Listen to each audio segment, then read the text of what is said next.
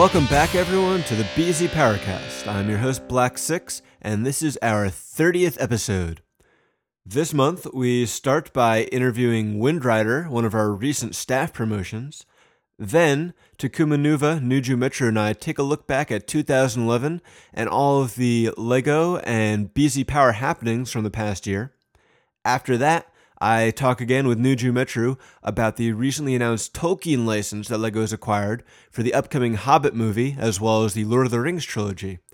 And finally, we wrap things up with another music time with Smeeg. There's a lot to get through, so let's get to it! Okay, so joining me now is Windrider, one of our recently promoted forum leaders. How's it going? Pretty good, Mr. Six Boss. How are you? I'm not too bad. I get to spend some time talking to one of our new forum leaders. So to give some members a little background about yourself, how and when, I guess, when did you find BZPower and how did you find it? Well, let's see, I think there was a 2-year delay between my taking an interest in Bionicle and my finding BZPower. I picked up my first Bionicle set in 2001 when the line started. 2 years later, I'm not quite sure how I found BZPower. I think it was probably through the official LEGO boards. There were a lot of people mentioning it, you know, as this crazy cool up-and-coming Bionicle fan site. So I checked it out in February of 2003, and I joined pretty quickly, I think, that day even.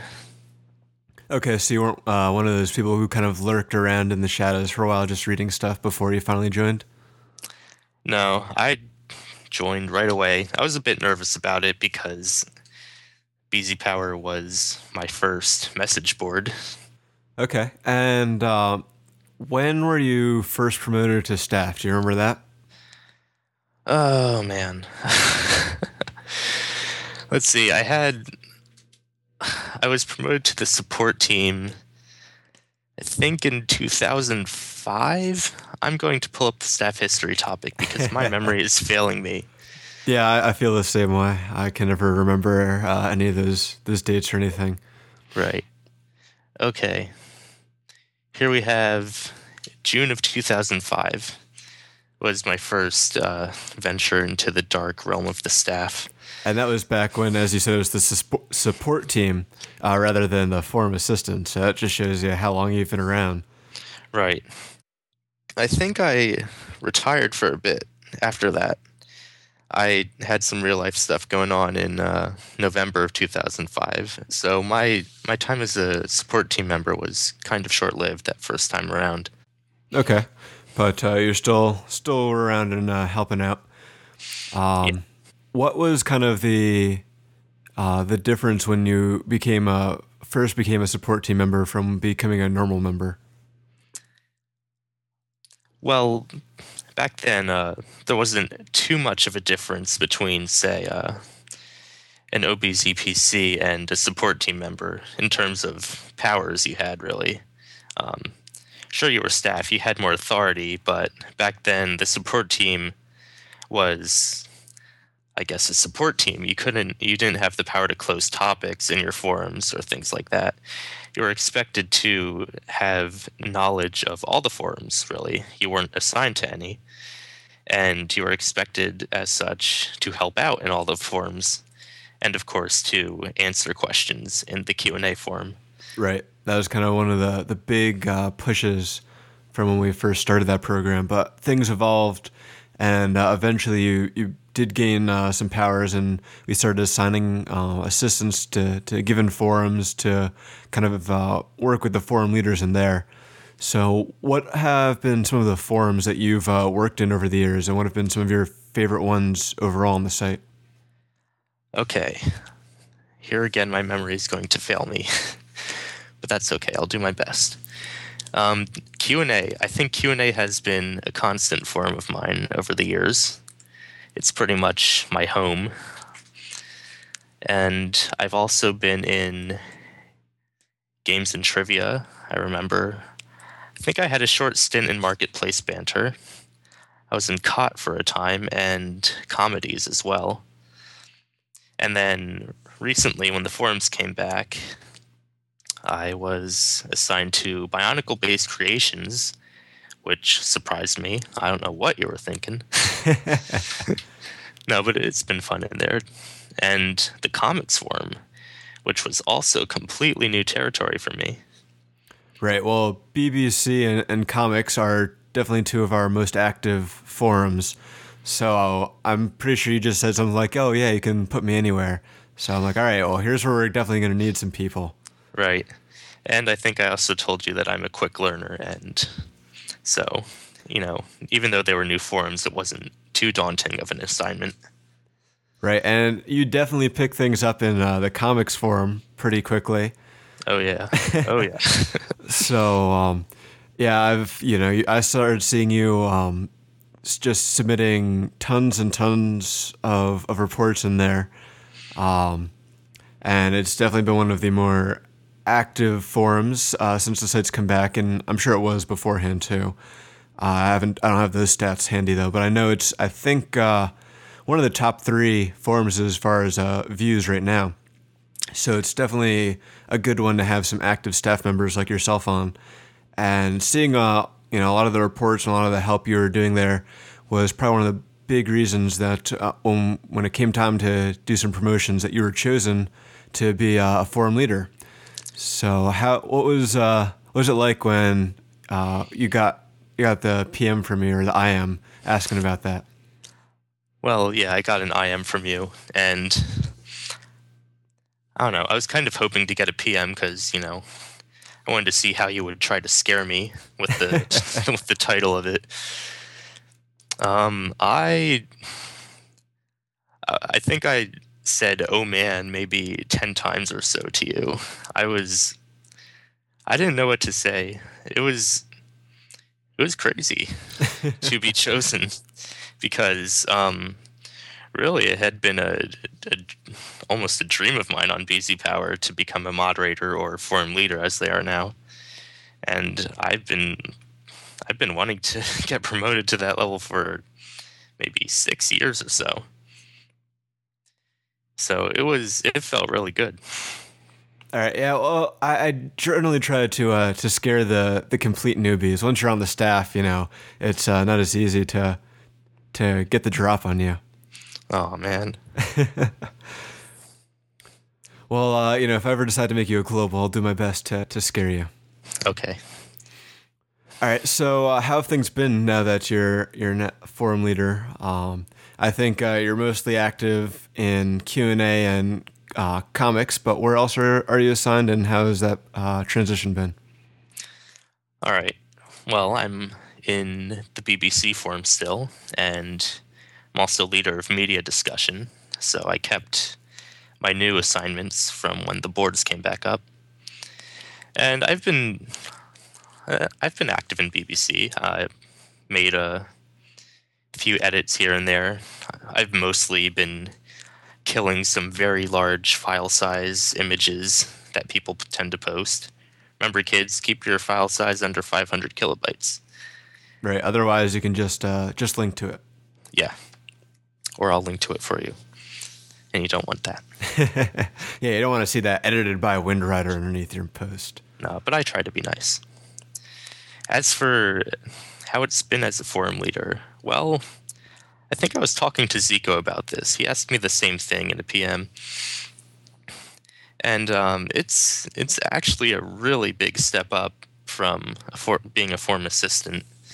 I wasn't expecting that because the powers that forum assistants and forum leaders have are similar, more so than... there's less of a difference than what there was between the support team and the moderators of days of old. But it's a whole new level because really you become the judge of your own actions. As a forum assistant, like your topic closures are subject to review by the forum leaders and such. As a forum leader, really, as long as your actions you know, agree with the BZPower rules and guidelines, the administration's not really going to tell you, you know, what you're doing is wrong. Inside your forums, you have complete jurisdiction. And that's a big adjustment. I think you've been doing a pretty good job so far. I know you're already working on at least one project for the Q&A forum to help out members in there. Is there anything you want to talk about? No? Okay. Well, we'll let that be a surprise then. Yeah, it's going to be a surprise. It's going to be good. Yeah, I think it'll go over pretty well. Hopefully people actually use it. I hope so. I hope it gets lots and lots of views and lots of praise. Yeah, and I know you and some other people have been working pretty hard on it. So do you want to give some tips for people to kind of improve their time on BZPower and to maybe give them a chance at becoming staff if that's something they want to do? Sure. My advice would be to send lots and lots of reports. That is a great way to get noticed by the staff and the administration, especially now that the administrators get to see every single report that's made on BZPower. So whether you're reporting SIGs or profiles or posts, it's a great way to get noticed. Also, give the Q&A forum some love. I know it has less traffic now that the boards have come up. Maybe our member base has gotten smarter. Maybe all the questions have been asked already. But if a question pops up, you know, go ahead and take the time to post. Make sure your answer's right, though. Yeah, that's always a good thing. Yeah. But I'd say the biggest thing is to send in reports. Lots and lots of reports. Yeah. And like you said, you know, previously on the old version of the forums, even as an administrator, you know, I would only get reports from the forums that, you know, I was actually a leader on. But with the new report center we have, you know, I can see all of those. And so can, you know, the other administrators and global moderators. So it's a lot easier for us to keep tabs not only on the forums and, you know, what needs to be addressed, but also, you know, who's taking the time to report those things. And I bet it drives you crazy at times too. I wouldn't say it drives me crazy, but you know, it can definitely be overwhelming sometimes after a day of work and you come back and there's this whole list of reports still there. Yeah, especially with awesome forum assistants like Zico roaming around. Yeah, Zico. That was, you know, that was definitely a big reason why he got the bump up to forum assistant because, again, kind of like you, he was doing a great job in the comics forum and really stood out there. So we wanted to give him you know, some recognition for that and allow him to help out even more in there. And that's also how Eco and Erebus caught our eye because they were doing a lot of reports as well as, you know, their help in Q&A and just, you know, both of them have been around for a while and kind of stood out as being very good, upstanding members, good examples of, you know, the kind of people we want all of our members to be like. Oh, yeah, they did. They were definitely doing a great job. I mean, I couldn't see.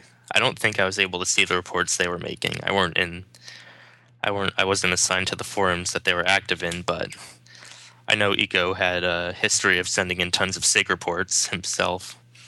And Erebus, I saw him being very helpful in the storyline and theories form. Yeah. Both of them have a pretty long history of doing that kind of stuff. All right, so any other tips or advice for people out there? I'd say if you want proto-energy, buy me coffee. Dunkin' Donuts there, right? Yep. But joking aside, I don't have much to say other than keep reporting. I think I'm going to stand by that. Yeah, you know, there's a lot of stuff that gets posted out there, and the staff don't have time to read through all of it. So if you see something, you know, please report it. You know, it's a lot better to report it than to just you know, talk to to someone, you know, or post a blog entry being like, hey, why is it that people can post this stuff? Well, it's not that they can post it, right? It is breaking the rules. You just have to let the staff know, and we'll take care of it. So, right.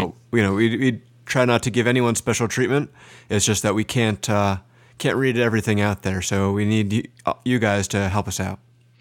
Right. And if there's a bigger issue, like something that maybe a report itself wouldn't handle, feel free to PM us. I mean, we're not going to bite. We are nice people. I swear. Yeah, no, definitely. I think there might be some people who are kind of afraid of talking to the staff, but no, we're you know, normal people. I like to think that we're kind of cool and easy to get along with for the most part. So feel free to drop us a PM, and you know, we'll do our best to get back to you and answer any questions you have.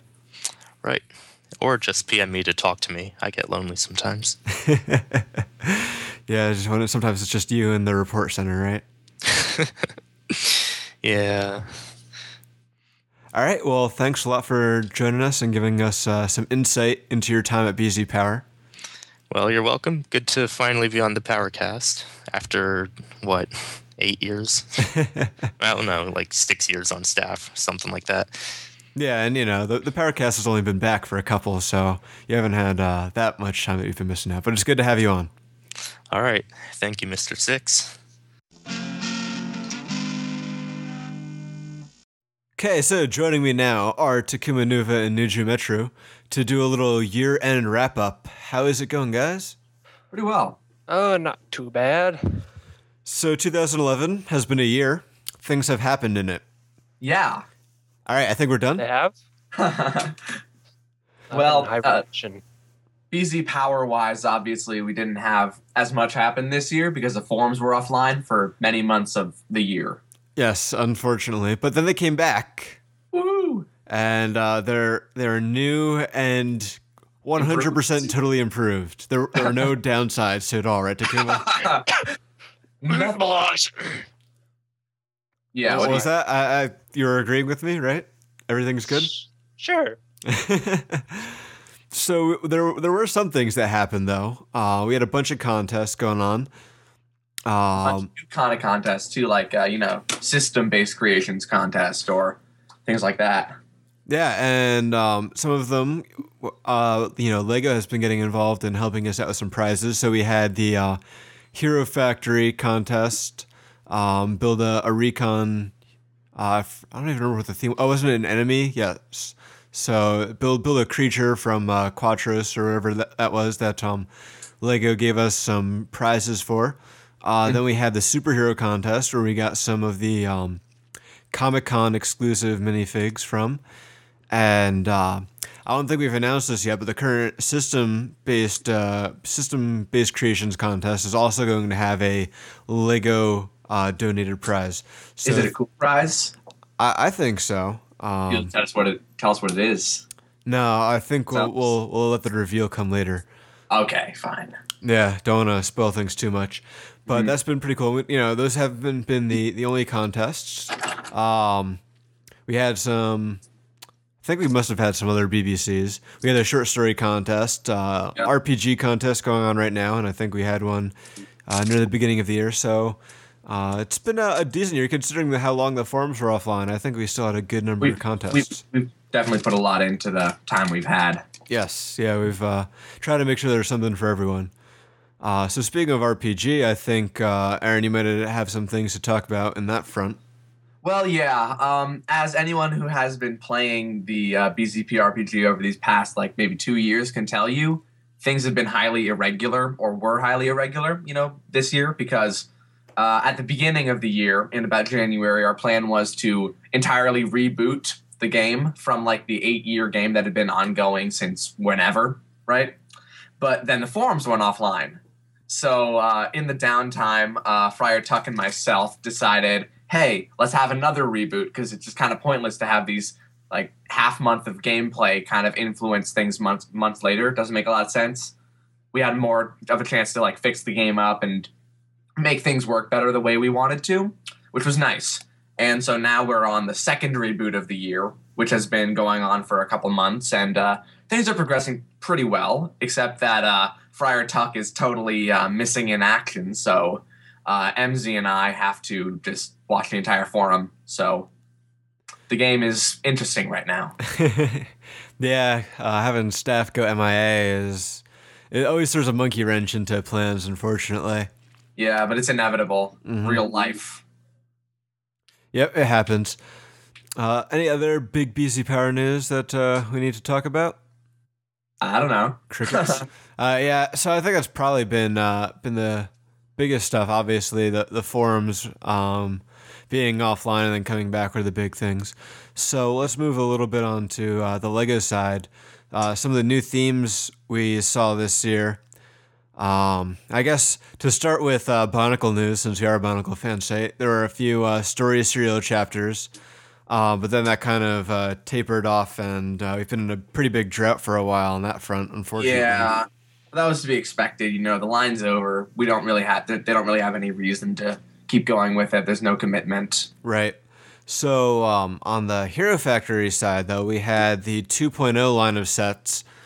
New building system. Yeah, introduced that new building system, which is pretty awesome, and I think has gone over very well. So big props to LEGO on that one. Yeah. I was excited with that. Yeah. And then, you know, after the 2.0 sets came out, which were good, but definitely there was some room for improvement. We had the 3.0 sets on the Savage Planet, which I think really made the new building system come into its own with the new designs and the whole animal theme going on there. There's definitely much more versatility in the 3.0 sets than the 2.0. Yeah. And, of course, we're going to be having the new line coming out next year that we've already started to see, which I think you know, has continued to improve on the new building system with some new parts and things like that.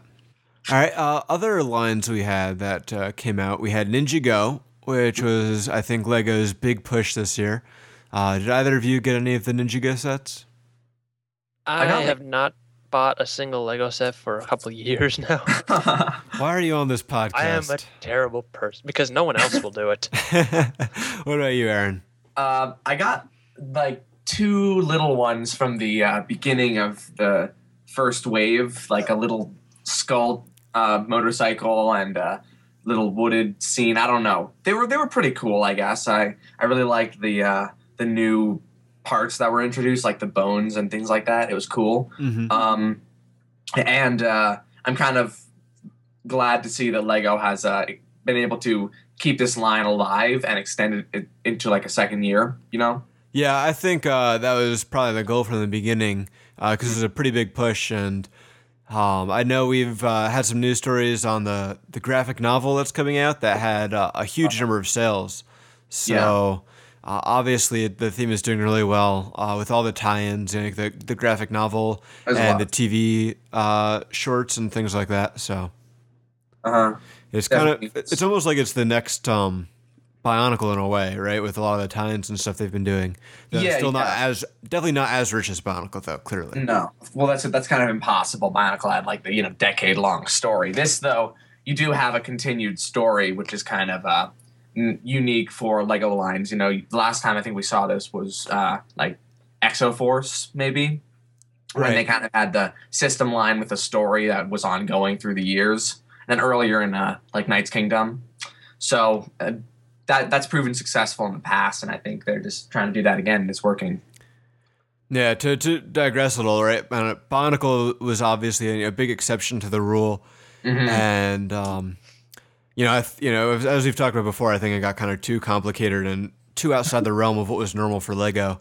So, yeah. But they still, I think, see the importance in storytelling and trying to give kids a framework to work with. So I look forward to seeing what 2012 brings for Ninjago as well. Yeah. Another new line we had was the Alien Conquest. So that was kind of the space line for this year with aliens invading Earth and Earth having to defend itself. You guys get to see any of these sets? I saw a few, but I didn't get any myself. You know, at Brick Fair, some people picked them up and I took a look. They looked pretty cool, but I mean, I kind of preferred the Mars mission a couple years ago with, you know, like big scale ships and things like that. But a lot of the new parts from that line again were really nice, like the alien on the headpiece. Yeah, I think they definitely had some good pieces. Definitely some nice color schemes. Yeah, I had a lot of purple and lime green on the aliens, which is always good. You know, I don't think anyone's going to complain about that. Let's see. Other lines we had Pirates of the Caribbean was new for this year. Yes. You know, we had Pirates in 2010, and everyone loved that they came back. But then Pirates of the Caribbean kind of killed that for this year. Yep. But it was good to still have some kind of pirate sets, even if they were licensed. Did you get any of those, Aaron? That seems like might be up your alley.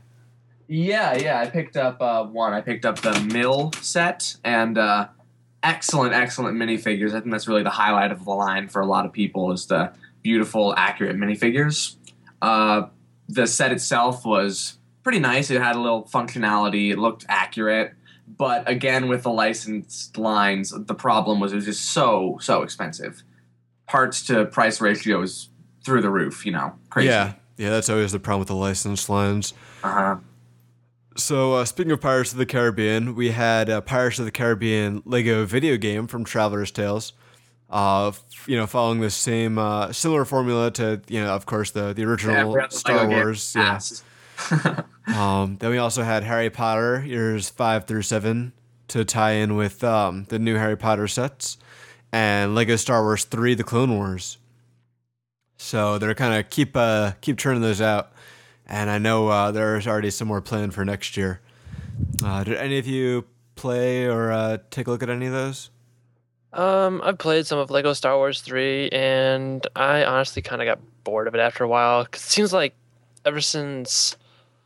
I can't remember. I want to say LEGO Star Wars 2, but LEGO Indiana Jones 2 may start earlier than that, but it seems like they kind of changed the formula for the way the game works. Like, it seems to me that each level is just sort of one room. You just do something, and then, like, that's the whole level. Whereas opposed to, like, you know, LEGO Star Wars 1, you know, the level was longer, and you actually went through it and stuff. Mm-hmm. Right. I haven't played any of the new ones, so that's interesting. Stopped paying attention to them because they just don't seem as good to me anymore. Yeah, I think, you know, I can't even think of how many of those games they've put out. I mean, 3 Star Wars, 2 Indiana Jones, 2 Harry Potter, Batman, now Pirates of the Caribbean. Am I missing any? Probably. I can't think of it. That's right 9 now, right there, though, right? There's a lot of them. Yeah. I won't include LEGO Rock Band because that's obviously its own different thing. That's a different beast. Even though I believe Traveler's Tales was involved, but still 9 games with pretty much the same formula. It's very formulaic, definitely. Yeah, it is. I think starting to get a little old, unfortunately. Yeah, although not entirely, because I did get LEGO Harry Potter years 1 through 4, which was, you know, from I think 2010, but. They are introducing new kind of innovations or new tricks into the game, which do make it interesting, kind of like a build on the original LEGO Star Wars 1, which I love and still play because it's just so much fun. But, you know, hopefully with as they keep making more of these games, which they inevitably will, they can keep finding new ways to alter the formula and make it exciting for recurring, you know, players. Mm-hmm. And, yeah, hopefully they work on that for next year where I think they've already announced a superheroes game. Yeah, not surprising. LEGO Batman 2 something or other. Yeah, I think LEGO Batman 2 DC Superheroes. So we'll see how that fares. And I wouldn't be surprised if we saw some others as well. Uh-huh. You know, I think the thing that keeps them going, right, is that they tend to have a lower price point than most normal games. They're usually only like $40 or $50. Yeah. And then they tend to go on sale pretty quick. And you have a steady stream of kids who are getting to the age where they still like LEGO and, you know, they have an Xbox or a PlayStation or whatever to play the games on. Exactly. So I guess, you know, from a gamer's perspective, it kind of is getting old, but from a kid's perspective, right, they don't play all of them, so. Mm-hmm. All right, well, speaking of LEGO video games, we also got word this year that LEGO Universe would be canceled. Mm-hmm. So I know we've talked about that previously, but what were your thoughts on that announcement? I have to say I kind of wasn't surprised. You know, yeah, we talked about it earlier. I mean, there was a very limited demographic that they were going for. Yeah. What about you, Aaron? Did you have anything? Well, after Brick Fair, well, part of my swag, I got a free copy of the game, you know, so I felt obliged to kind of put it in, play it. It was all right, you know. I'm not like a World of Warcraft player, but it was very similar to that, you know, kind of game structure, the typical multiplayer online game. But there was definitely it felt kind of limited, you know, and kind of got really monotonous after a while, in my mind at least. So like Takuma, I'm not really surprised that it got canceled, and probably it didn't really seem like it would have been very successful with today's youth, who are even more short attention than I am. Right. Yeah, exactly. I mean, patience, and especially when, you know, they have to convince their parents to pay $15 a month for it or whatever. Yes. It was. Costs a lot of money, takes a lot of time. Yeah, definitely not a good game for younger kids, even for most teenagers. Mm-hmm. All right, and speaking of LEGO canceling things, Designed by Me was also canceled, unfortunately. I never used that. You know, I haven't either. But since I actually plan on buying the LEGO Heroica sets, I thought it'd be interesting to see if I could, you know, use that to build custom boards, if you will, to add on. But since it's being canceled, that option's really not available anymore. Well, I mean, there will still be the LEGO Digital Designer that you can use. And from what I've heard, they're going to expand the parts palette. And you can generate a parts list from that and then use, you know, one of the many resources out there to go buy the individual pieces you need for it. So there will still be ways to do that. Yes. Yeah, it just won't be as convenient. Right. So you mentioned LEGO Heroica. That's another new line that we missed. Kind of a sub thing of the board games, where you know, you can create your own, or it's kind of like a Dungeons and Dragon sort of thing. Mm-hmm. Yeah, it's got that. I still don't think any of us have played them, though, have we? I will get them eventually, by the end of the year. Good. Yeah, we should make like an attempt to by like Brick Fair or whatever next year. Bring us some coffees and play there. I just want to make sure I don't get them for Christmas first. Right. That's always a risk around this time of year. Mm-hmm. I'm hoping though that the game kind of expands, and you know, it's not just like a 1 year thing. I hope that they make really more characters and more settings and cool things like that. There seems to be a somewhat of a community behind it. Like, I don't remember where, but I saw a site where people were sharing. It was just a site dedicated to LEGO Heroica. People were sharing rules. They were showing different boards they made. Like one guy had actually made like a multi-level just tower, and it had like a village you visited for your stuff. You know, it is a lot more RPG-like, more rules and stuff. So not as kid-friendly probably, but very cool. Yeah, it definitely seems like Heroica is a springboard for the fans to make other LEGO games, which is always good. Mm-hmm. All right. So we mentioned briefly Brick Fair. I think that was definitely a big thing that happened, were some of the LEGO events that went on. I think the big ones that had kind of BZPower involvement were Brick Fiesta, which happened out in Austin, Texas in July, which was a whole lot of fun. I believe next year they're going to be in Houston. So definitely if you're in that area, look into that. It was a whole lot of fun. There's a lot of people who attended, and we got to meet Kevin Hinkle for the first time, new North America community lead guy under Jim Foltz. That was really cool. Then of course we had the big one. Yeah, I think the grandmaster of LEGO fan events in the U.S., Brick Fair. Woohoo! Yeah, Aaron, you were there, so want to talk about that a little bit, maybe. You know, as always, just the most fantastic weekend of my life. So many cool people, so many cool creations, a lot of free stuff. And it's a really great experience, you know, because I think a lot of us are probably closeted LEGO fans, you know, for like me, because for the sake of my social life, I can't just be open about this. But it's really nice to be able to just spend a weekend with people who, you know, are just as passionate about this kind of thing as you are, and it's just a ton of fun, you know?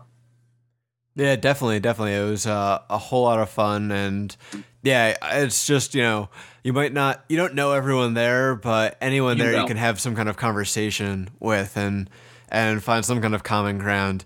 Even if the conversation starts by them being like, oh, you're one of those Bionicle fans, right? They don't like us very much. I mean, we did steal most of the stay and play pieces and built a tower, but no big deal. Yeah, it was definitely a lot of fun, and next year should be, you know, just as awesome, if not better. So Takuma, you should definitely come and enjoy with us. I'm really going to try. I really am. Yeah, it'll be a lot of fun. And I know, so the other big event that had BZPower kind of involvement this year was BrickCon, which none of us went to. So we don't have much to say on that, but, you know, if you're on the West Coast, it's, I think, the biggest event that's out there right now. So definitely worth looking into. As far as those things, say that again. I said I ought to go to more of the West Coast things. It's just less money for me. Yeah. There's a few. I mean, you have Bricks by the Bay, which I believe will be going on next year, BrickCon, and a new event coming next year on the West Coast is Bricks Cascade, which will be in Portland, Oregon. So I think I'm planning on attending that, and I know there will definitely be a contingent of BZPower members there. Yes. So that's if you're on the West Coast, that's definitely one you should look up and mark on your calendars. I already mentioned Brick Fiesta will be returning in Austin. There's also going to be Brick Fair, Alabama, which is coming up in less than a month in Alabama, and it's going to be going on in January. I'll be there, so if you're in the area, you can come say hi. I think Watashi Wa, one of our global moderators, will be there, and there's a chance that MZ will be there as well. Oh, cool. So it'll be a fun weekend for sure. What else? Brick World in Chicago, I'm sure, will be going on, and it has a couple of satellite events as well. There's Brick Magic in North Carolina, and of course Brick Fair. There's a lot of LEGO conventions with the name, with the word brick in them. That's all you need to know. Yeah, pretty much. I mean, I think we have most of the country covered too. I mean, we got the Northeast kind of with the DC one. We have the Southeast with Alabama and North Carolina, Southwest with Texas, and then three on the West Coast, and then one Chicago in the Midwest. So I think that covers, you know, the big population areas of the country where there's going to be large gatherings of fans. Yeah.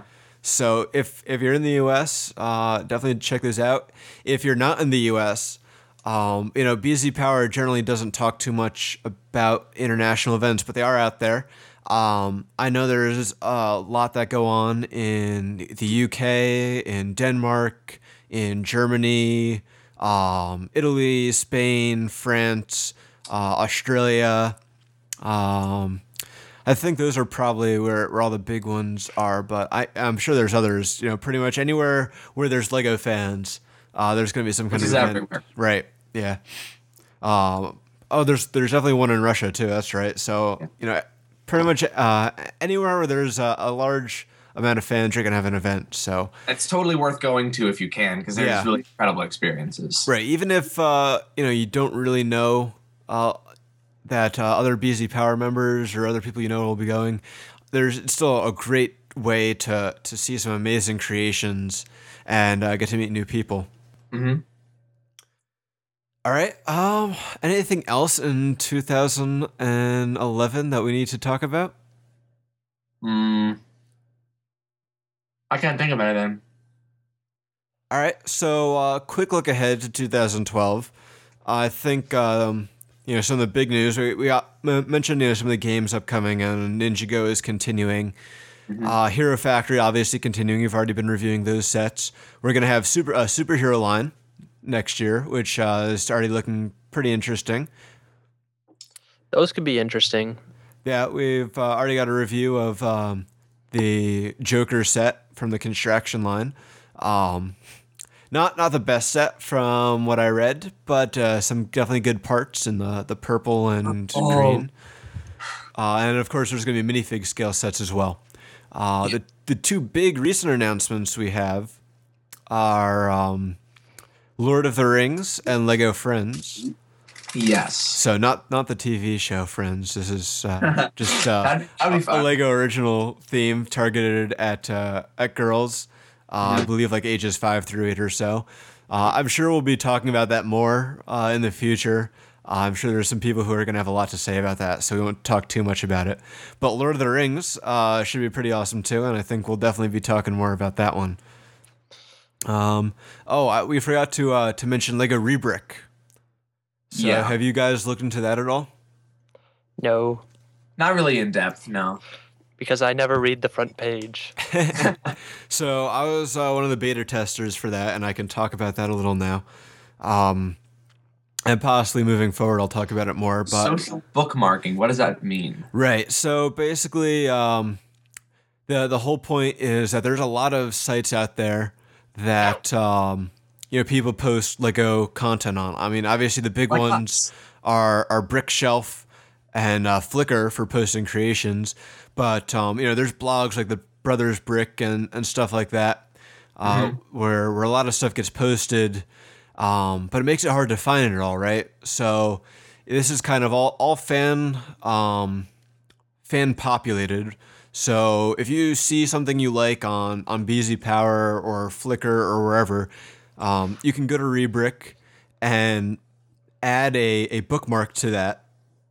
And you can put some tags in it and put it in a category. That's cool. So it allows other people to easily find, say Hero Factory creations or Star Wars or this or that. And it's not just for creations too. I mean, you can put interesting articles like that street art that popped up recently in Florida. That looked like 3-dimensional. Stuff like that, or just, events and things are going on. I believe they're planning on making a section just dedicated to LEGO events. Yeah. Basically anything that LEGO fans do, you can link to that and put tags and stuff on it so other people can find it. And you can put comments on it, and there's like a thumbs up thing you can do. And I believe you can do ratings. So it allows you to then... not only just find, say, all the Hero Factory creations, find all the Hero Factory creations that people really liked, right? And it allows you to find some of the best stuff without having to go to, 100 different sites. You can find it all on one. And then, obviously, since it's a bookmark, you can then go back to the original. So it seems like a really interesting concept. And it's definitely awesome of LEGO to be...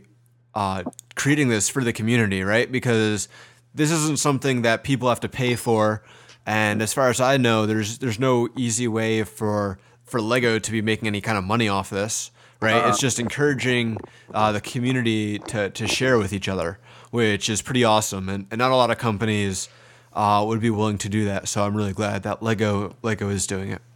It's always nice to see LEGO kind of expanding its horizons into like modern media, for example, this kind of like social bookmarking, which is something I've never heard of, and it's very modern and forward thinking, which is cool. And also, trying with the multiplayer online game, LEGOs just keep doing things, trying out new things, which is good to see. So the company's not really going stale. Yeah, no, definitely. And I think this has a lot of potential to really flourish.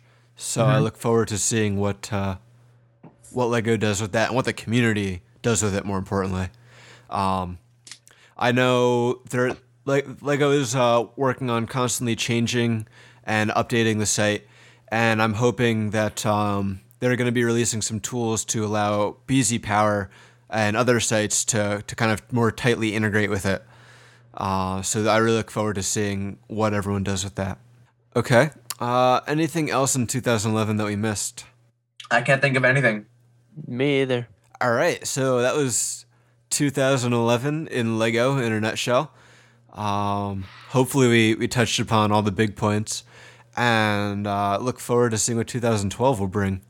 Yeah. All right. Well, thanks a lot for joining me, guys. Yeah, no problem. See you next year. Okay, back again is Nuju Metru to talk about the recently announced partnership LEGO's made with Warner Brothers to create sets for The Hobbit and The Lord of the Rings. Yeah. I know, it's pretty exciting, right? Yeah, I'm very excited.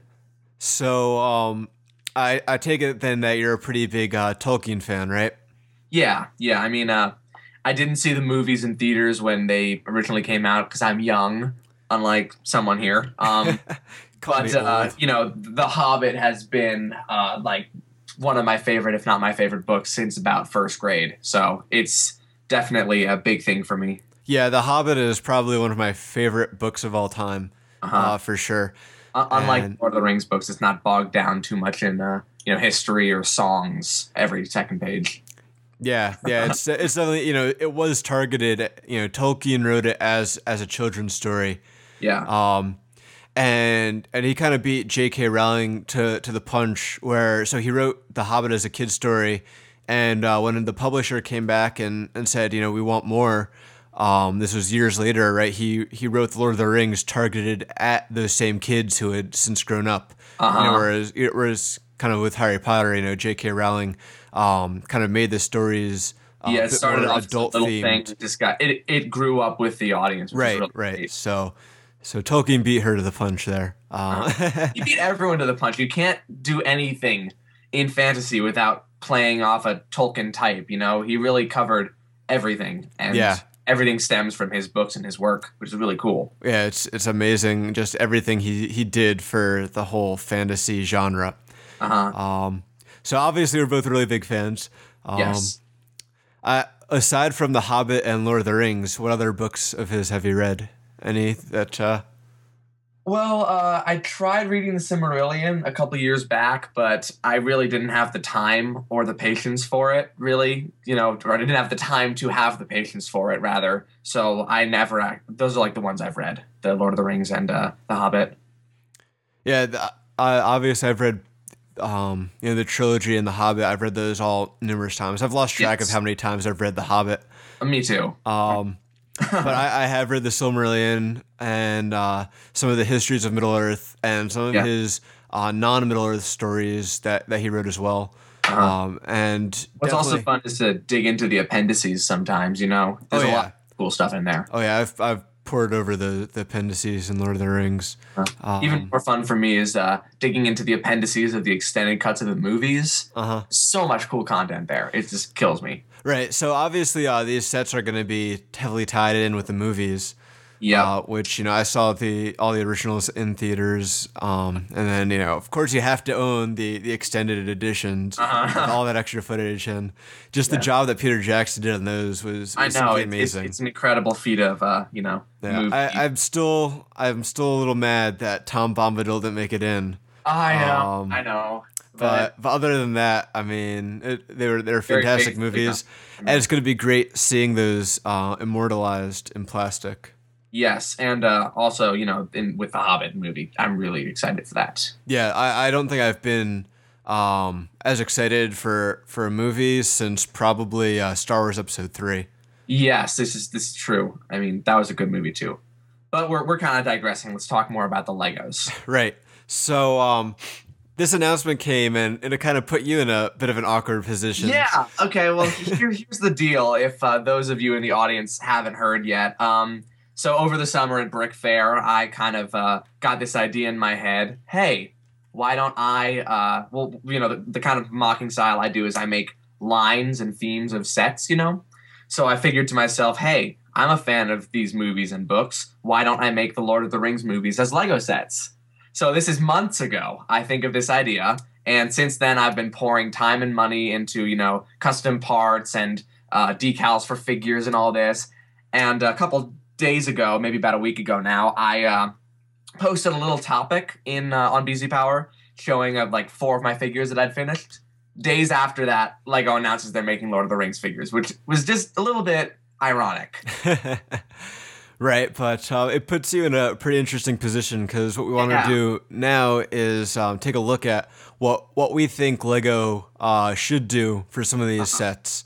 Indeed. And we're going to start with The Hobbit, since that's kind of new. One of the things we won't be, I guess, really looking into is The Hobbit is going to be split into two movies. Yeah. And the second one is going to not really follow the original book, but kind of go into some of the things that were going on along the side, kind of leading up to The Lord of the Rings. There's always like the references behind when Gandalf leaves in the book, he's always talking about going off and fighting the Necromancer, which we learn later is Sauron. So it'll be nice to see that in the movies. Put a lot of that in. But since obviously we don't know the details of what's really going to be in there, we can't go into that. But we will start with The Hobbit. I think first set, Bag End. Yep, without a doubt. They won't put in 13 dwarves because LEGO doesn't make that many figures in sets anymore. No. But I think you could expect to see Bilbo and Gandalf and Thorin and things like that. Yeah, I think those would probably be the three they would include. Mm-hmm. And it's just, I don't think it'll be a pretty small set. So I think it's a question of how much interior will they do, right? Yeah, well, again, pointing at my own experiences and troubles with starting to do this, I have made a little Bag End set, actually, for the first movie. And, it's like three figures, about like a $15 price point. It's a really small, like, kind of interior with some little furniture pieces and the mantle and things like that. I think Bag End they could really get away with doing a kind of a smaller set. I think they'd really just need to, have a foyer and then like the kitchen dining area where all the dwarves sit around the table while they discuss the plans, and then maybe like a little other cupboard off to the side or whatever. Exactly. Those are the big things. Mm-hmm. So moving on from there, any sets from Bree, do you think? It doesn't really feature very much into The Hobbit. So. Nothing happens in Bree, really. Yeah. So I think that the next big thing is the trolls. Yes, they would do a roast mutton set, as it were. Right. I wonder if they would make the trolls as, like big, like preformed plastic things, like with the castle line. They did those kind of trolls, or if they'll make them brick built. We'll have to see. I could definitely see them trying to leverage the stuff they did with the big plastic things, but I would really hope for brick built, right? That would be really cool. Uh-huh. And I don't think that needs to be a very complicated set, right? They need to have the fire, the trolls, and then were they like stuck in a net or something? Yeah. In my dream world, there's also some kind of function where you can turn the trolls into stone, but that's probably a little bit advanced. Yeah, I could see them doing like one of those kind of things where like if you get it cold or maybe a turntable. Then do you think they would include their cave at all?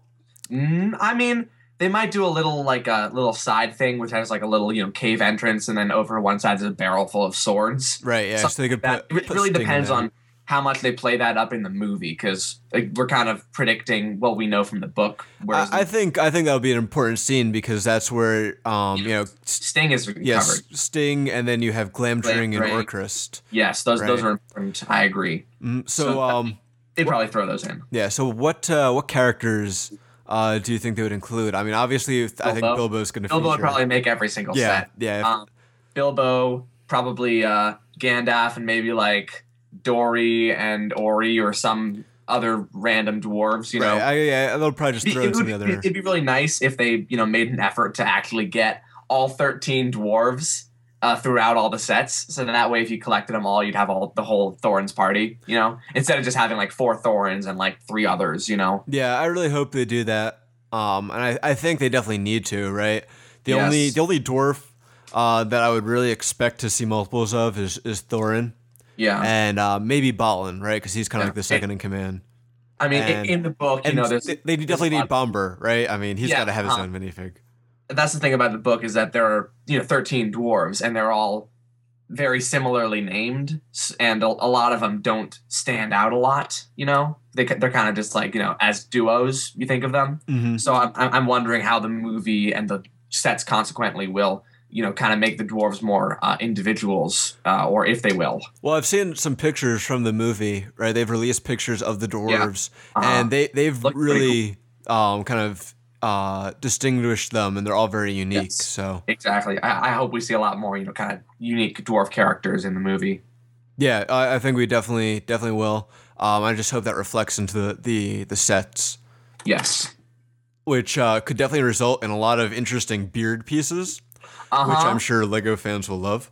That's another thing I'm really looking forward to with these the Lord of the Rings Hobbit line, is just all the beautiful new pieces that are inevitably going to have to happen. Right. Witch King helmet, hello. So going on from Rissmutton, I think the next stop is Rivendell. Yeah, you need a little. The thing about Rivendell, though, is my wonder, and again with Bag End a little bit, is that maybe what would be nice is if they kind of make a big Rivendell set, like a really big, nice Rivendell, which is designed to accommodate both the Hobbit and the Lord of the Rings appearances. You know, that is a good point, right? I mean, so you have one of those, like, you know, the Kingdom's Joust set, which is kind of like related to the theme, but sort of outside of it. You know, it comes like a year later, and it's really big and nice. If they do something like that for Rivendell, or like the Death Star, which is for both Death Star 1 and Death Star 2. They do a Rivendell thing, which is working for both The Hobbit and Lord of the Rings, would be really nice. Right, that is a good point, because it does feature in both, but in different ways. Right, obviously in Lord of the Rings, you have the Council of Elrond that's going to happen there, and while Rivendell does play a role in The Hobbit, it would be not just kind of redundant to release one Rivendell with like Bilbo and one with Frodo when you have the same setting and Elrond in both of them and things like that, you know? Right, yeah. So I could definitely see them putting that more in the Lord of the Rings sets, because it plays a larger role. Yes. And all they would really need is, I don't know, because, Bilbo is in the Lord of the Rings in that scene as well. Give him like a different head and a younger hairpiece, and then put Thorin and like Thorin's map in there. And then you can probably use the same set, essentially. That'd be cool. It's interesting to see how they're going to do that for some of those kind of similar themes. Yeah. So moving on from Rivendell, the next stop is you have the Misty Mountains. That's going to be a cool set. I mean, I feel like they could either less likely they would make something big, because, you know, it's a big play set. It's hard to move around. More likely you'd have the little cave mouth where they're camping out, opens up secretly to, you know, there's goblins, and you got a little passageway, or maybe like the throne room of the great goblin inside, you know? Mm-hmm. Cool. Yeah, it'll be interesting to see how much in depth they go into that one. Yeah. I could see them kind of skimping on that one a little. Yeah, me too. And then doing a second play set for Riddles in the Dark. Right? I think Riddles in the Dark would be more of like a $5 little set. You know, you got like two rocks, a little boat, Gollum, and Bilbo. That's all you really need. Right. Well, so going back to On the Doorstep, right? So I could see, like you said, the cave mouth, and then a door that kind of slides open. And so then Bilbo, the ponies, some dwarves, and Bilbo, two dwarves, two goblins, that kind of thing might be all cool. They put. Uh-huh. And then, like you said, I think Riddles in the Dark doesn't need to be that big at all. No. Obviously, that'll be the first set that has the potential of including a ring piece. Yes, we've seen that ring piece. It looks very nice. Right, so the one I had to make for my sets, which is just a gold stud hollowed out, but you know, it so still works. That's definitely going to be interesting to see. And I'm also looking forward to the Golem minifigure and seeing what they do with that. Yeah, I mean, it's going to be problematic. I don't know what they're going to do. What I'm doing personally is I've got like a skeleton kind of thing, and I'm gonna alter it a little bit, paint it the right color, give it a good head, and you know, it'll kind of look sort of like Gollum. They might go full out and make a completely custom molded Gollum, you know, like a new build. Right. But I just as long as it has some kind of posability. Yes. Right. That's key. But yeah, because I mean, they could kind of, I guess, do a minifigure, but I don't think that would work nearly as well. No. A short minifigure it looks too filled out for Gollum. Right. No. So once they escape the Misty Mountains, they face the wargs and the trees. I could kind of see them skipping this one. Maybe. I mean, I don't think so, because I'm guessing the movie will make a nice big deal out of it because it's a battle scene, mm-hmm. which is what, you know, movies these days like. I feel like they might do, you know, one or two pine trees, one of which can like fall over. You get Gandalf, you get Bilbo, you get some dwarves, and you get a couple orcs on wargs and maybe an eagle. It could be a nice medium-sized set. Right, yeah. If they throw the eagles in there too, I guess that would be good. I want to see some eagles. So after that, I don't think we're going to get like an eagle-centric set. No. You know, we're not going to see their areas at all in brick form. The next thing is Bjorn's house. Yes, and that one definitely I think should be a decent-sized play set. Yeah, hopefully. I mean, it depends because, again, a lot of these locations in The Hobbit are really iconic and really beautiful and really fantastic, like Bjorn's house or Rivendell. But it's just not that much action that happens there, so it doesn't have as much appeal as a play set, you know, if there's not really conflict. Unfortunately, from the LEGO perspective, they like throwing conflict in. Yes. I mean, which I could see. Obviously, we see why, right? Because they're targeting at this kids who like to do that. Like, but referencing my own project, you know, I'm planning to do a Rivendell set, you know, which is obviously for most of the movie a very peaceful setting. But you just have to throw in like one Nazgul on a horse in there, like chasing Arwen with Frodo, things like that. So you have a little bit of conflict to play off of. Right. So you're kind of getting ahead of ourselves there, but you're right. For the Lord of the Rings, Rivendell, they could definitely include the river, and maybe they don't even need necessarily the river, but have Arwen and the Nazgul there. I just really want to see Bjorn's house for sure. I know. There's one person I've seen online who's kind of been doing a series of creations of The Hobbit, right? And they made a very nice Bjorn's house. Yeah, no, I saw that, and it was definitely great. And I think we'll probably see them reuse the Hagrid minifig for Bjorn there. Yes, yeah, that's definitely true. All right, from there we go to Mirkwood and the spiders. Oh, the spiders set I can see being just beautiful if they do it right. Mm-hmm. You know. You kind of have a lot of like web functions, like web falling and collapsing trees, and little bundles hanging up with the dwarves in them, which can be cut off by sting and things like that. Right. And I think it'll be interesting to see how they do the dwarves in the web. Yeah. And also how they do the spiders themselves. Hopefully, they do the spiders better than they did the Aragog in the Harry Potter sets, which is a little weird looking. Right. Yeah. So hopefully that won't be too bad. Yeah. From there we have the.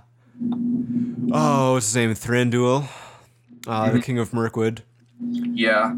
I don't know if that would be a huge set. They might just do, like, the barrel dropping bit, you know? I could definitely see them skipping out on this one, even though, them being in the prison is it's a big part of the book, but it's not a actual part of the book. Again, I could... like, the bigger sets they would do would definitely come more towards the end, like, the next set would be the Lonely Mountain. Well, so I could see the next set being Lake Town and being kind of a combination, right? Where you can include some of the dwarves and the barrels, but then also include smog, right? And that would be like maybe what they would do would be some kind of like the you have Lake Town and you have the dwarves and the barrels, and just a little thing off to the side that like dumps them with the barrels as if like they're going down river, and combine that with the Lake Town set.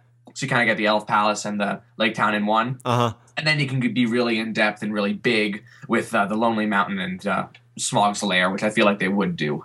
So going from like what you're saying, right, as far as conflict goes, Smog on the Lonely Mountain has relatively little conflict. The main conflict with Smog is with Lake Town. There's dwarves who are, fundamentally opposed to each other, which leaves all of LEGO's... target audience able to just have the dragon, swoop over and eat them or whatever. There's still something to be done. It's not just... that's why I just think that Smog is probably going to be better off with Lake Town, right? Put him in a place with Lake Town. You can add a lot of features where, like, the town can catch on fire or parts of it can, like, fall apart. Yeah. And you get to include Bard in there. I can see that happening. So then they would have, like, the Lonely Mountain with room for the Smog that they've made in the Lake Town set, but not present there. Right, so the Lonely Mountain set would be more the Battle of Five Armies. Yeah. And you'd have the dwarves in the Lonely Mountain, and you could include, the treasure hoard there. Yeah. Which, you know, if for someone who buys both of those sets, then they could put Smog in there. I buy all the sets. Yeah, I'm. It's going to require a lot of self-control to not to. I'll definitely probably wait for the sales before I buy them, though, at the very least. But for the Battle of Five Armies, that's going to be interesting, right? Because LEGO doesn't traditionally put a lot of minifigures in the sets. I know that's kind of what I'm, concerned that they'll have for the Hobbit, the Battle of Five Armies, and pretty much every battle in Lord of the Rings, is that for most of them, it's really minifigure centered, even though the setting is kind of minimal. For example, the Battle of Pelennor Fields, you have maybe like an Oliphant and some Haradrim, but mostly the battle is composed of figures. So LEGO's going to have to either make really big settings to go along with them to justify putting that many minifigures in. Maybe they'll do battle packs. I definitely hope they do that, at least for the Lord of the Rings sets. I would love some Gondorian battle packs. Oh, my God. So, but for the Battle of Five Armies, I definitely think that's where they're going to put the Misty Mountain playset on there. Lonely Mountain, sorry. Yeah. But it's just going to be interesting to see how many figures they put in. Because, I mean, you definitely need some dwarves. You need armies. You should put Dane, right? I think Dane definitely needs to be in there. And Bjorn in bear form. You need to have him. Well, they already made it. They made a beautiful bear already from the city sets earlier. I mean, I saw that and I thought to myself, that looks like Bjorn. Not really, but it comes so they can put... It's perfect. What I'm saying is, you need to put that in the set, right? Yeah. And then you need to put some, Lake Town people, some elves, and some orcs as well, some goblins. You need a lot of goblins and stuff. Right. So, I just don't know how they're going to... It's mostly goblins versus elves and men and dwarves, Right. And then, of course, the Fifth Army is the Eagles, though, right? So if you're calling... They probably wouldn't put the Eagles in. That'd just be a little bit much for one set. It just depends on what they call it. Because if they call it the Battle of Five Armies, there better be an eagle in there. That's all I'm saying. But like you said, I just don't know how, with the traditional LEGO... design and their design philosophy, how they're going to make that set with enough minifigures. Yeah, well, like I've done with my planned sets for the Lord of the Rings, I've, for example, you have the Battle of Minas Tirith, which is a very big setting, but also a lot of figures, so you can play off that. Whereas the Pelennor Fields is not really like a big set in my planned book, as it were, because it is mostly figures, and this is not a LEGO realistic strategy. Right. So they'll probably end up choosing settings that are big to put a lot of minifigures in. Like they would do Battle of Five Armies centered around the Lonely Mountain rather than just by itself in the fields or whatever. Yeah, we'll have to see. It'll be interesting to see what they do for that. Yeah. So moving on then, because I don't think there's really much else in The Hobbit, unless there's another Bag End with everything getting auctioned off. So that would be a fun little set. So what do you think they might include the Sackville Bagginses in the Bag End set, just to kind of do the beginning and the end, maybe? That'd be fun. I mean, I don't know if the Sackville Bagginses are going to even appear in the movie. We don't know these things at this point, and the sets are unfortunately going to be based more on the... I mean, not unfortunately, but obviously going to be based more on the movie than the book, so... For example, we can pray all we want for a Tom Bombadil minifigure, but since he wasn't in the movies, it just won't happen. Yeah, no, I've kind of pretty much written him off, unfortunately. It's too bad. So I think that pretty much wraps things up then for The Hobbit. Yeah, 3 more movies to go. Woo-hoo! All right. Hopefully this will be faster because we have been referencing them all throughout. So Fellowship of the Ring, I don't think we'll see a Bag End set, and so I think we'll see the party tree. Yeah, I mean... I have a Bag End in my version, which I've just pulled up right now. I've got Bag End, little set with Gandalf and Frodo in the ring, one ring to rule them all, keep it secret, keep it safe kind of thing. Then you've got a little tiny set that's the inside of Orthanc, because making a full Orthanc tower is not really practical. You have this little Saruman's, I don't know what you want to call it, office or whatever, that room in Orthanc when he duels Gandalf and it's the Palantir and all that. Right. That would be a little kind of set. Just 2 figures. Because, again, they wouldn't make a big tower when it only has 2 figures to occupy it. I think we can definitely expect to see a Black Rider set, when they are all underneath that, overhang and the Ringwraith just tromps by and smells them out and things like that. They might tie that in, I would think, with the fairy. Yeah, they might make like a kind of a mid-sized forest set with the fairy and the Nazgul on horses and all the hobbits running away. They might do that. Right. What about Bree? Bree, they might do a prancing pony, but the amount of conflict in that is, I don't feel justified. Right. The thing about the Fellowship of the Ring is that you have, more than any of the other movies, is there's a lot of settings and a lot of conflicts to cover. Yeah, I think as opposed to Bree, we're more likely to see Weathertop. Yes, Weathertop is an absolute set that we would see. I mean, that's a iconic setting and battle. You know, right? We've already talked about Rivendell and what we think they'll do with that. So that brings us to Moria. Moria, yeah. I mean, they could do that set one of two ways, being either a really big, really complicated thing, kind of like the flagship set of the movie, as it were, you know? Or they could kind of skimp on it a little bit and make it more of like a suggestion of a cave and things like that, which, I mean, I've already looked into this and worked on it a little my Moria sets, and it's maybe like, you know, $50 price point. It's got a Balrog. It's got a Bridge of Khazad-dûm. Lots of collapsibility, things like that. Right. I think those are the big things that you definitely need. Yeah. The Balrog and the bridge. But then, you know, there's the room they're trapped in when they first start getting attacked by. I mean, for that, you can really get away with very little. Like, what I did is I just have, the door that the orcs kind of blast through and, like, Balin's tomb, and that's about it. That's all you really need to make that room signature. Okay. What about Lorien? No. Yeah. That's always the part of the movie where if you're watching it too late, you inevitably fall asleep, you know? And there's no conflict and things. I think the next set... It's such a beautiful part of the movie, though. But I definitely agree that without the conflict, we're not likely to see it.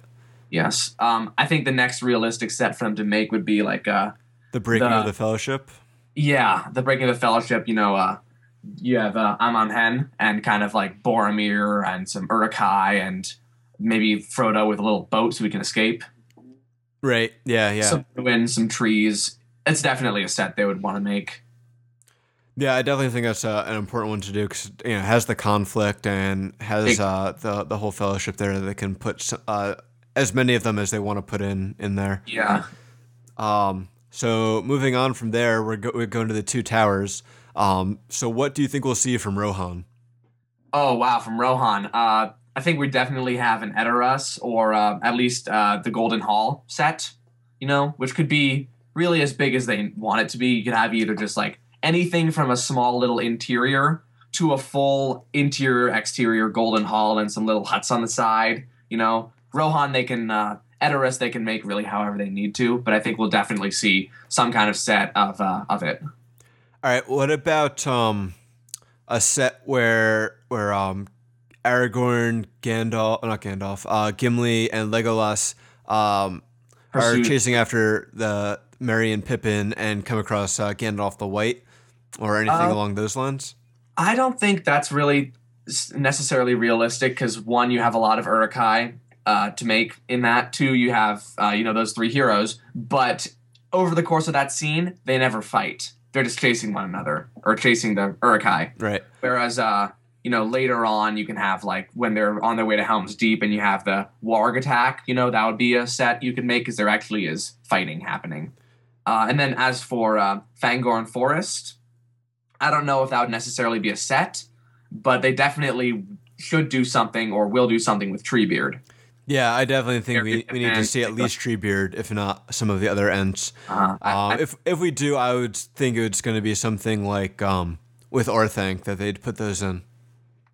Yeah, I've kind of got like in my version that I'm hopefully going to continue with. I've already built my Treebeard. He's pretty good looking, and by himself, you know, it's already kind of a set because it's like a little big size action figure with little minifigures to go with it. You know. Yeah, I could see them doing that. So going on, we'll stick mainly with the one storyline since the story kind of forks and it's kind of hard to keep track of. I think there would be some kind of set with Frodo, Sam, and Gollum, mm-hmm. just in the marshes or in the rocks or wherever. You have to have a set with those three because they do a lot in the movie, right. And there is conflict between them. And I could see them not doing much with that until what? It would be a small set inevitably, mm-hmm. like a little campsite or something. Well, I could see them doing something with Faramir. Yes. I think they would make an Osgiliath set, which would probably span across the two movies. See, I was thinking of Osgiliath. I was thinking of what is the forest they're called in with like the secret fort and the waterfall. Yeah. That might happen. They could kind of combine that with like having some orcs in there that they're fighting, and then the secret fort, and then Bilbo, Sam, and Gollum and Faramir. Yeah, I think it's more realistic for them to do an Osgiliath set because that's kind of for both movies. The Two Towers and Return of the King, it shows up. There's a lot of fighting there. You get the Fell Beast, and it's there's that really iconic moment where Frodo's just standing up on that arch or whatever, and the Nazgul is just swooping down over him, and Sam tackles him out of the way. They would have to do that. Okay, maybe. So going back then to Rohan, Helm's Deep. What do you see them doing for that? I feel like that could be a pretty big set. I sure hope so. It better be. You got the Deeping Wall and the Gatehouse and a lot of Uruk-hai. Hopefully you get Aragorn, Legolas, Gimli, Theoden, some Rohirrim or elves. Right. The Breaking Wall, with the bombs underneath you can put those ladder crossbows. And there's a lot of playability in this set that's just really cool to think about. Yeah, I think it has a potential to be one of the highlights of the theme. Yes. It's definitely one of the highlights of the movie, so I really hope that... they do it justice. Yeah, exactly. That's my hope. So I guess, another thing they could do with the whole Frodo, Sam, and Gollum is Shelob. They could do a playset with them. I think they definitely would do a Shelob playset, but... Or, what's the name of the tower that's guarding the pass? Ciri Thungol. Yeah. Something with that. With that and Shelob. Because that's, the part where Sam thinks Frodo has been killed. So that's a pretty big point. I mean, if you're thinking about this from a theme-wide perspective, they probably wouldn't do Shelob because they would have just done another spider set with, in The Hobbit. I guess it depends on the timing, right? They could wait to do that one until 2013. Yeah, this is true. As long as they don't do them both in the same year, I think they could hopefully get away with it. Yeah, so it'd probably be more likely to do Ciri Thungol because it's just more of a different set. Right. All right. So where does that leave us then? Beginning of Return of the King at this point, I think. Yeah. Minus Tirith is... It has to happen and be excellent, or I will lose my faith in... Well, I mean, it'd be really hard to do, but they have to do that scene justice because it's just amazing. Right. So, which parts of that scene do you think they put in, or not just that scene, but of Minas Tirith? Right? Ideally, you have It depends if they make it a really big set, which I would love them to do. You have a multi-layered, city facade, as it were. You've got the half arch. You don't have to do the full circle because that's impossible. With multiple layers and a trebuchet on the walls and the gate and maybe a little bit of that stone spire extending up. It could be really, really big and really, really grandiose, which would be more fitting for the scene. And then you have the siege tower and the catapults and the fell beast and everything. But what they could also do would be multiple kind of medium-sized sets, which could maybe combine to make a larger Minas Tirith. That might be cool. Yeah, I almost feel like they have to because of just everything that happens there. There's just so much action going on. Yeah, it's a really big setting. Mm-hmm. So what about Aragorn and his undead army. That would probably be a cool set. I mean, so again though, there's not much conflict that goes on while he walks the paths of the dead. But you have the like. They could make a set with him and the Corsairs, right? Yeah, that would be an awesome set, like a boat set, right? Yeah, there aren't any other boats. So. And him and Legolas and Gimli, and then a bunch of skeletons, and then some Haradrim or something. Yeah. So that was where his cameo was. Say that again? Peter Jackson's cameo in the movie. Oh, right. You have him in minifigure form. That'd be cool. Yeah, so it'll be interesting to see what they do. So I don't know. I'm kind of just so much starts happening at that point that it's like, where else do you? What are the other things that you need to do around? Well, this point? I definitely think that there would be and should be a small type set with the Witch King versus Éowyn. Definitely. You have like a little, Pelennor Fields kind of little background thing, and then the Witch King and Éowyn and maybe Merry in Rohan armor, and you have them all. Yeah, I think you need to have Merry in there, and possibly even Théoden and Snowmane. Yeah, although that'd be less likely if they're trying to make it a small set. The four figures and a horse. Right. I mean, there's so many characters in the movies that are always together. You have the Fellowship, which is 7 figures or 9 figures, by itself. So then you can't have all of those in one set, even if they are all at that location. Yeah, it's going to definitely be a challenge.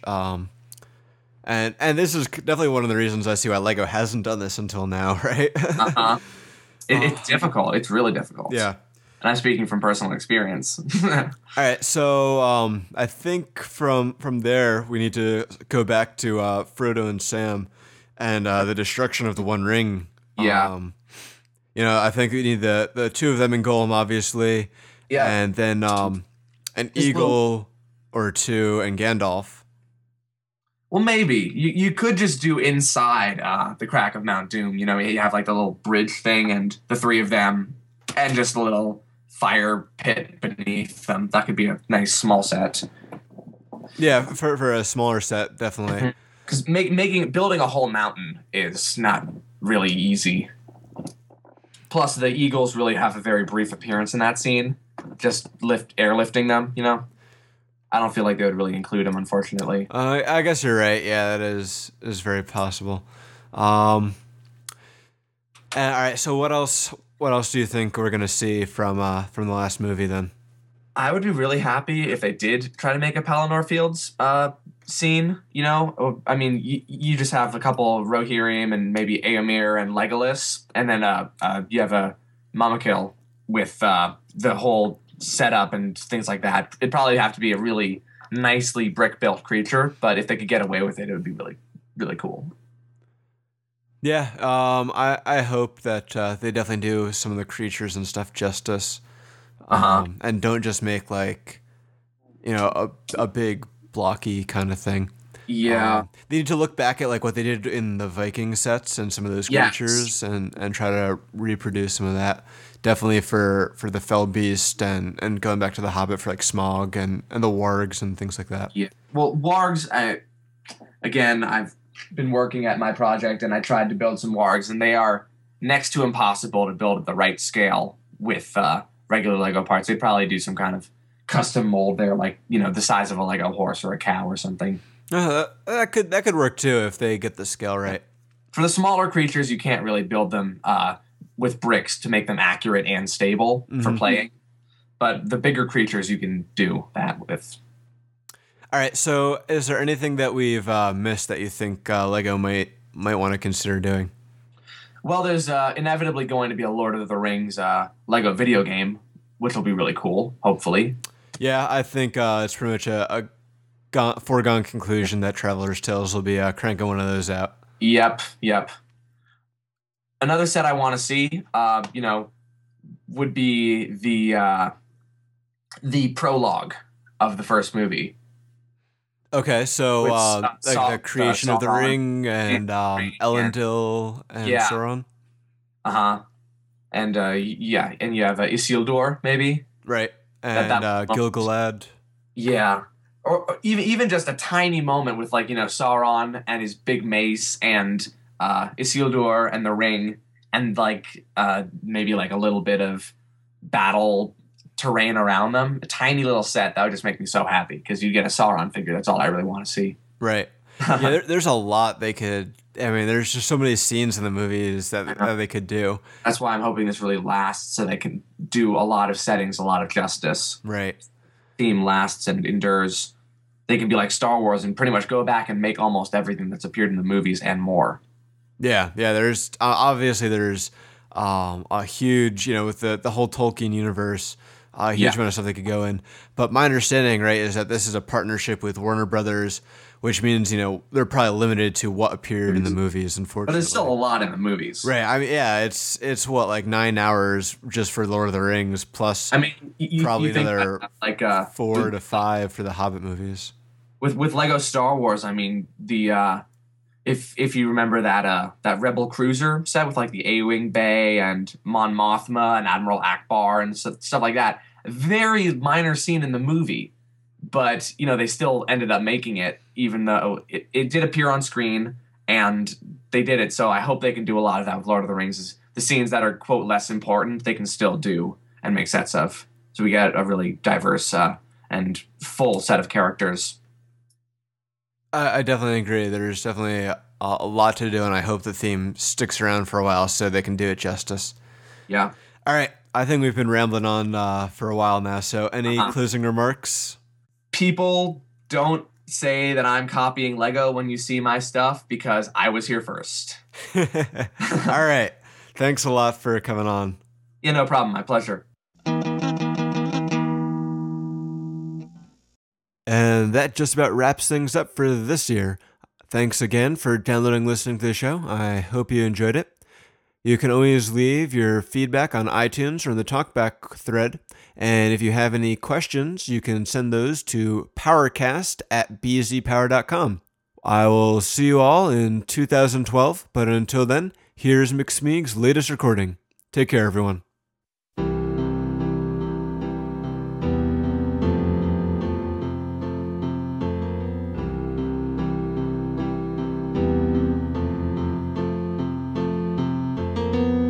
Imagine there's no heaven. It's easy if you try. No hell below us. Above us only sky. Imagine all the people living for today. Imagine there's no countries. It isn't hard to do. Nothing to kill or die for. And no religion too. Imagine all the people living life in peace. You may say I'm a dreamer, but I'm not the only one. I hope someday you'll join us, and the world will live as one.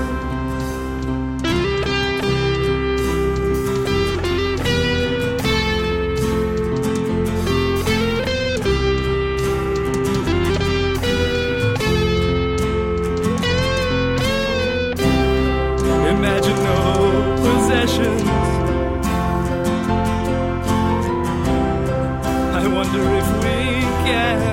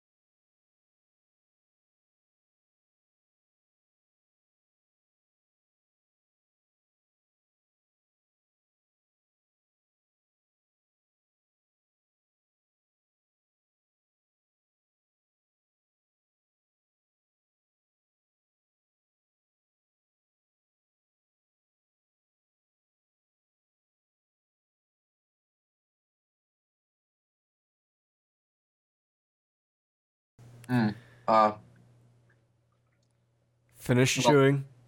I have like a half sandwich here, and I kind of don't want to let it sit, but let me just finish up the one I'm eating right now. It'll take like a minute. What kind of sandwich? Okay. My patented favorite sandwich.